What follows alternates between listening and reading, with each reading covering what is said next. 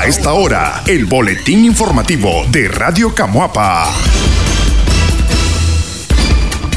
Consejo Municipal de Camuapa aprueba venta de la barrera portátil. El pasado viernes, el Consejo Municipal de Camuapa aprobó en sesión extraordinaria la venta de la plaza donde se ubicará la barrera portátil para las fiestas de octubre próximo. Según lo acordado, las montas se efectuarán del 1 al 9 de ese mes y también se definió que un día será completamente gratis para la población en general. La alcaldesa de Camuapa, Gretchen Martínez, explicó que hay una propuesta de venta que supera los 10 mil dólares y que probablemente con esa opción se quedará el comité de fiestas. Hay una oferta de 10 mil 500 dólares. Yo creo que es bastante aceptable. Además, con ese dinero, pues ya se cuenta con algo para arrancar con las fiestas patronales, comentó la funcionaria. Eh, la aprobación de la venta, eh, es correcto decir venta, no arrendamiento. De la venta de la Plaza de Toro, pues. del arrendamiento de la plaza para las fiestas patronales. Eh, unas modificaciones a presupuesto que se hicieron para.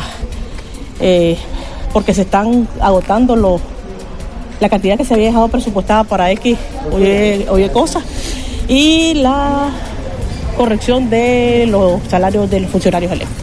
para el año 2022. ¿Qué se acordó en el caso de la fiesta patronal? No, que sí, que se va a, hacer, a celebrar el contrato con el señor que hizo la propuesta. Eh, él puso va a poner sus condiciones, el comité de fiesta va a poner la suya. Ya sabemos que ese dinero no entra en la alcaldía porque quiero que quede claro eso también en el contrato, sino que, que, y ya le dije al profesor también que la certificación aparezca de que eso es para que el comité de fiesta pueda realizar las actividades que van a realizar. La licenciada Martínez expresó que se brindaron algunas recomendaciones sin especificar a qué se refería y tampoco se pudo constatar por qué la sesión extraordinaria fue a puertas cerradas. Nosotros brindamos algunas recomendaciones y el comité de fiestas patronales también, así que yo creo que se va a proceder a firmar el contrato de arriendo, enfatizó la alcaldesa. Va a haber un día que va a ser gratis, que solamente la cantina es lo que se va, va, a tener el, comité. Y los otros días pues son de él, ya se sabe porque él compró la plaza y para que quede claro. A pesar que la ley de municipios en su artículo 36 habla que todas las sesiones del Consejo son de carácter públicas, la sesión extraordinaria del pasado viernes fue completamente a puertas cerradas. En la reunión, además del tema de las fiestas, también se tocaron temas presupuestarios. El concejal Crescencio Flores indicó que ellos no recibieron ninguna notificación de que la sesión sería privada y que no habría acceso a la población en general se discutió el tema de las fiestas patronales y sobre el presupuesto. No hubo ninguna propuesta fuera de lo normal, aseveró el funcionario público. Pues no, eso nos mandaron la convocatoria, era que había una sesión extraordinaria hoy para ver dos, tres casos ahí y eso fue todo, pues mano, no me doy cuenta de nada. Asistí a la reunión y no sabía yo pues si estaba cerrada la puerta o no estaba. Ahora, ¿qué se discutió básicamente? ¿Cuáles eran los puntos? Sí, el punto era ya aprobar eh, que si se iba a rentar la barrera o, quién la iba a administrar, entonces pues que se iba a rentar la, barrera, la portátil y que el comité pues iba a estar pendiente también ahí con, digamos que iban a estar anuente a, a lo que se recaudara de fondos del alquiler de la barrera para utilizarlos en gastos pues, de bandas y cosas así. La sesión que duró un poco más de dos horas se realizó en el gimnasio multiusos con la participación de unos 13 concejales. El boletín informativo. Colocan tanque de abastecimiento de agua en la comunidad de Laguna Negra. El pasado viernes, la empresa que ejecuta el proyecto de agua y saneamiento en la comunidad de Laguna Negra de Camuapa colocó el tanque de almacenamiento con una capacidad de 5.000 galones. La ubicación de este depósito sería la penúltima fase del proyecto. El encargado de la unidad ambiental, Eduardo Urbina, señala que ha sido un proceso lento la colocación del tanque de abastecimiento de agua porque tuvieron que armar toda la estructura en Managua y luego trasladarlo. Avanzamos poco a poco con esta iniciativa ya tenemos un 90% colocada la tubería tanto de la red principal como en las casas, declaró el funcionario. Si realmente este, ahorita pues uno de los componentes que tiene el proyecto eh, agua y saneamiento en la comunidad de Laguna Negra es la instalación del tanque. Pues ya en estos momentos la empresa C15 está en la instalación de la torre. Ya este, prácticamente podemos decir de que hoy en la tarde pues queda instalada, posteriormente pues van a hacer algunos detalles, algunos remates, pintura, ya para que este quede establecido y posteriormente pues hacer ya la, la conexión al 100%. Eh, bueno, como anteriormente te comentaba, eh, podemos decirte que tenemos ya la tubería de distribución, de adducción, tenemos más o menos un 90% ya instalada. Y también ya también tenemos la instalación de los medidores en, a, a un 90% en las diferentes casas. Urbina agregó que luego de este proceso con el tanque de almacenamiento de agua, el próximo paso es efectuar todas las conexiones en el pozo y realizar las pruebas de bombeo. Todavía la empresa debe hacer algunas conexiones. Estamos a la espera de que nos ubiquen la energía eléctrica y luego vamos a hacer las pruebas del bombeo del pozo hacia el tanque, detalló el responsable. ¿Qué te puedo decir? Ya solo falta nada más la instalación de la bomba y ya tirar agua al tanque para poder ya distribuir agua a la comunidad. ¿Ya se probó la bomba? Eh, todavía no, en eso estamos ahorita. Eh, ahorita estamos, te digo, en la instalación del tanque. Posteriormente pasamos ya a la instalación. A las pruebas. A las pruebas de bombeo, a la instalación de la sarta, eh, instalación de la bomba y después posteriormente es el permiso que nos tiene que dar en Atrelo, Unión Fenosa, es en energizar el sitio donde nosotros vamos a tomar la energía para bombear el agua hasta acá al tanque. Uno de los beneficiarios del proyecto, Melvin Mejía, espera que todas las conexiones estén listas antes de finalizar el mes de agosto para que la comunidad ya tenga agua en sus hogares. Acá se van a beneficiar unas 60 familias que desde hace muchos años esperábamos este proyecto. Vemos que ya pronto será una realidad, puntualizó el ciudadano. El boletín informativo. En Camuapa, Instituto Público Manuel Salvador Guadamuz celebra 60 años de fundación. Desde el pasado jueves, la comunidad educativa del Instituto Público Salvador Guadamuz realizó una serie de actividades para conmemorar el 60 aniversario de fundación de ese centro de estudios. Las festividades concluirán el próximo 17 de agosto con el acto central. Entre las actividades principales que se desarrollaron está el desfile escolar, que contó con la asistencia de una delegación numerosa del Instituto Público Rosa Cerda Amador del municipio de Boaco y su banda musical. En el desfile se observaron grupos de estudiantes de excelencia académica, deportistas y alumnos de las brigadas ecológicas del Centro Educativo de Camuapa. El profesor Juan Francisco Salazar, docente de este centro, afirmó que los alumnos se integraron a todas las actividades del 60 aniversario y considera que ahí radica el éxito de la celebración. Sin apoyo de los jóvenes y de los padres de familia, creo que no sería posible organizar este tipo de festividad. Agradecemos el apoyo de toda la comunidad, aseveró el docente. El profesor Salazar reiteró que el Instituto Público para la Juventud del municipio representa una oportunidad para continuar su formación académica. Considero que hay esfuerzos por atender la educación en este centro, pero se requiere de más acciones encaminadas a buscar la calidad, enfatizó el maestro. Sí, eh, hay que retomar el desde el punto de vista de la de la preparación sólida y sobre todo de la de la competencia que tiene cada estudiante para también sobresalir en las diferentes áreas. Si bien es cierto, los, los tiempos son diferentes, pero el, el estudiante como tal debe estar preparado para responder con el dominio del conocimiento independientemente del contexto en el que se vive. Entonces, esos son algunos de los desafíos más relevantes que tiene el centro como casa de estudio. ¿verdad? Otro aspecto importante pues es que eh, la gestión de crear condiciones para que la población estudiantil se desarrolle en un mejor ambiente, esa parte ya se ha estado trabajando por parte del MINESE se ha informado de que va la renovación del centro como tal, ¿verdad? Eh, total. Y entonces nada más estará a la espera de eso, pero a, a, la, a la medida en que se va mejorando lo que es planta física, también rescatar lo que es la, la, calidad educativa como tal. La estudiante de quinto año, Magdalena Espinosa, quien participó en el desfile escolar en el grupo de excelencia académica, aseguró que es un orgullo participar en el 60 aniversario de su centro educativo. Es una dicha ser parte de la historia del instituto. Esperamos esforzarnos para ser buenos alumnos y así representar dignamente a nuestro centro y municipio, dijo la joven.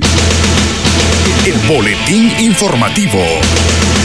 A la espera de la colocación de los juegos infantiles en el Parque de Camuapa, Desde hace algunas semanas, la alcaldía municipal de Camuapa anunció la colocación de 14 juegos infantiles en el parque local.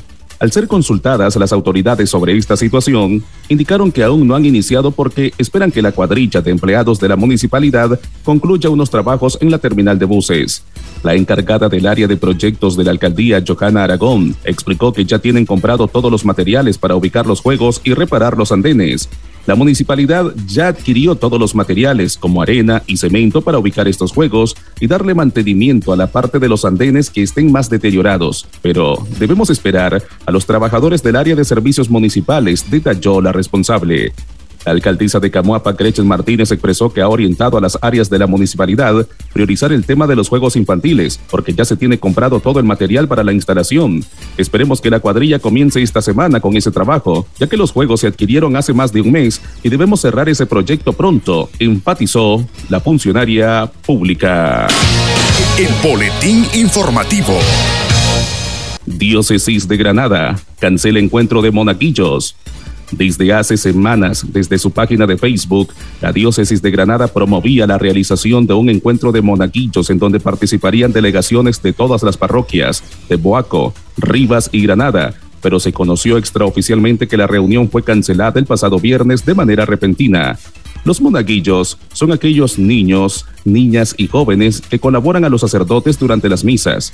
Según el banner informativo divulgado de manera virtual, la reunión se efectuaría en el Seminario Mayor San Pedro en Diría y durante el encuentro se realizarían dinámicas, oraciones y piñatas, además de una misa presidida por el obispo de la diócesis Jorge Solórzanos. El párroco de la iglesia Medalla Milagrosa, padre Walter Mejía, al ser consultado sobre la cancelación del encuentro, dijo brevemente que no tenía conocimiento del tema y que se abocaran con los organizadores de la actividad. Una persona que colabora de cerca con la iglesia en Camuapa y que prefirió omitir su nombre, comentó que es una reunión en uno de los consejos parroquiales locales. Les habrían informado sobre la cancelación del evento, donde pretendían asistir una delegación de unos 15 monaguillos del municipio. No nos dieron mayor explicación sobre la suspensión de la actividad. Fue una orientación diocesana, pero nosotros deducimos que aparentemente el motivo es por la situación que atraviesa la iglesia a, nivel nacional, refirió nuestra fuente. En Camuapa, el pasado domingo, monaguillos de la parroquia San Francisco de Asís participaron de un almuerzo para celebrar la memoria de San Patricio, patrono de los monaguillos. El padre Mario Talavera instó a los niños, niñas y jóvenes a crecer en la fe, continuar con esa labor tan importante en la iglesia y agradeció a los padres y madres de familia por el apoyo. El boletín informativo. En Camuapa, Iglesia Católica prepara fiestas patronales. La parroquia San Francisco de Asís inició los preparativos desde la parte organizativa y económica para las fiestas patronales que se efectuarán en octubre próximo. Según las autoridades escreciales, ya se han reunido con los responsables de los barrios para detallar la visita que hará el patrono a cada una de las zonas. El párroco de esa iglesia, Padre Mario Talavera, comentó en la Eucaristía del pasado domingo que las personas que deseen colaborar económicamente con la festividad patronal, desde ya se comenzará con la recepción del apoyo. Hasta el momento lo que tenemos es un ternero que fue donado. Como saben ustedes, se requieren recursos para los arreglos y la música. Esperamos su colaboración, expuso el sacerdote. Eh, ya les comienzo a pedir para San Francisco, porque ya estaremos a, un mes y una semana de la bajada. Entonces, pues estoy abierto a lo que traigan. Esto es para San Francisco y, y bien, lo único que tengo ahorita es solo para San Francisco, si Dios quiere mañana tal vez se venda ese ternero y pues a lo mejor ronde unos 13, 15 mil córdobas, Es lo primero y es lo que está. Recuerden que son como 60 mil pesos en arreglo, más o menos por ahí, eh, que música, que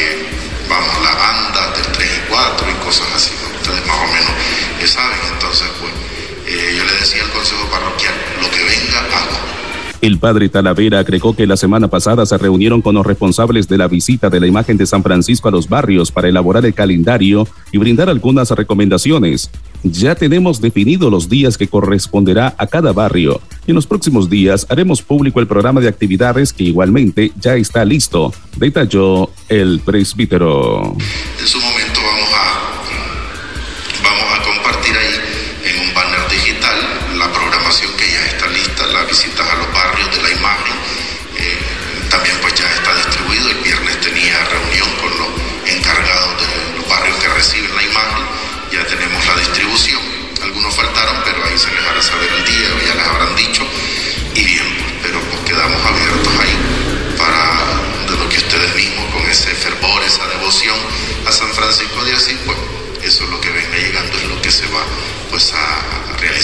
Andrés Guevara, miembro de la Orden Franciscana, mencionó que como organización igualmente ya se están preparando para las fiestas del Seráfico de Asís.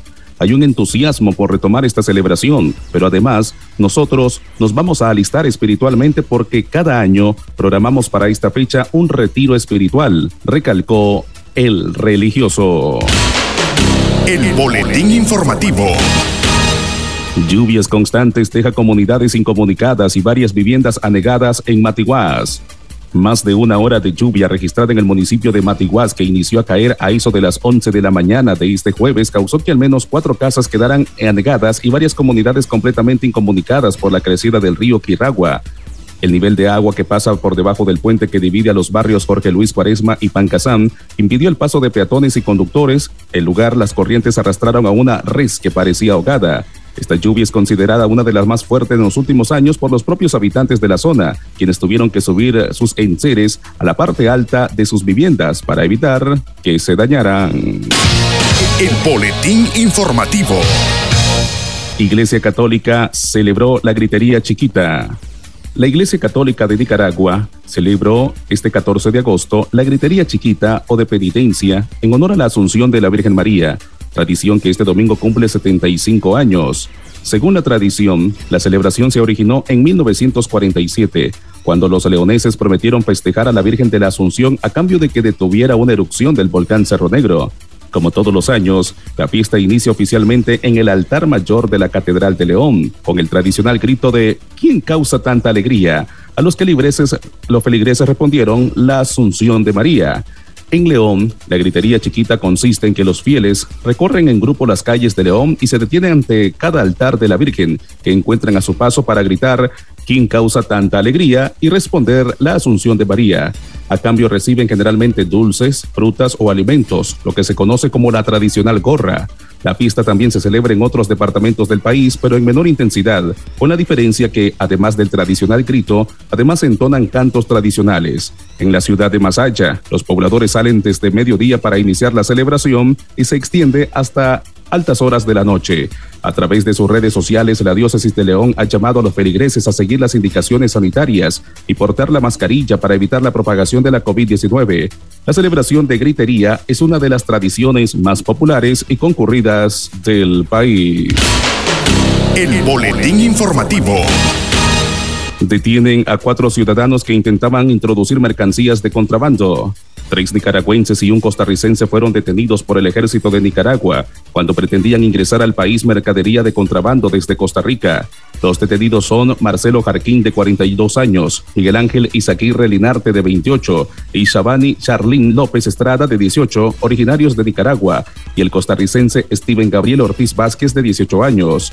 El operativo se realizó el pasado 13 de agosto a través del Servicio Operativo del Cuarto Comando Militar Regional en el río Zapoa, en el municipio de Cárdenas, departamento de Rivas. Los retenidos y las mercancías fueron entregadas a las autoridades correspondientes, según el comunicado del Ejército de Nicaragua.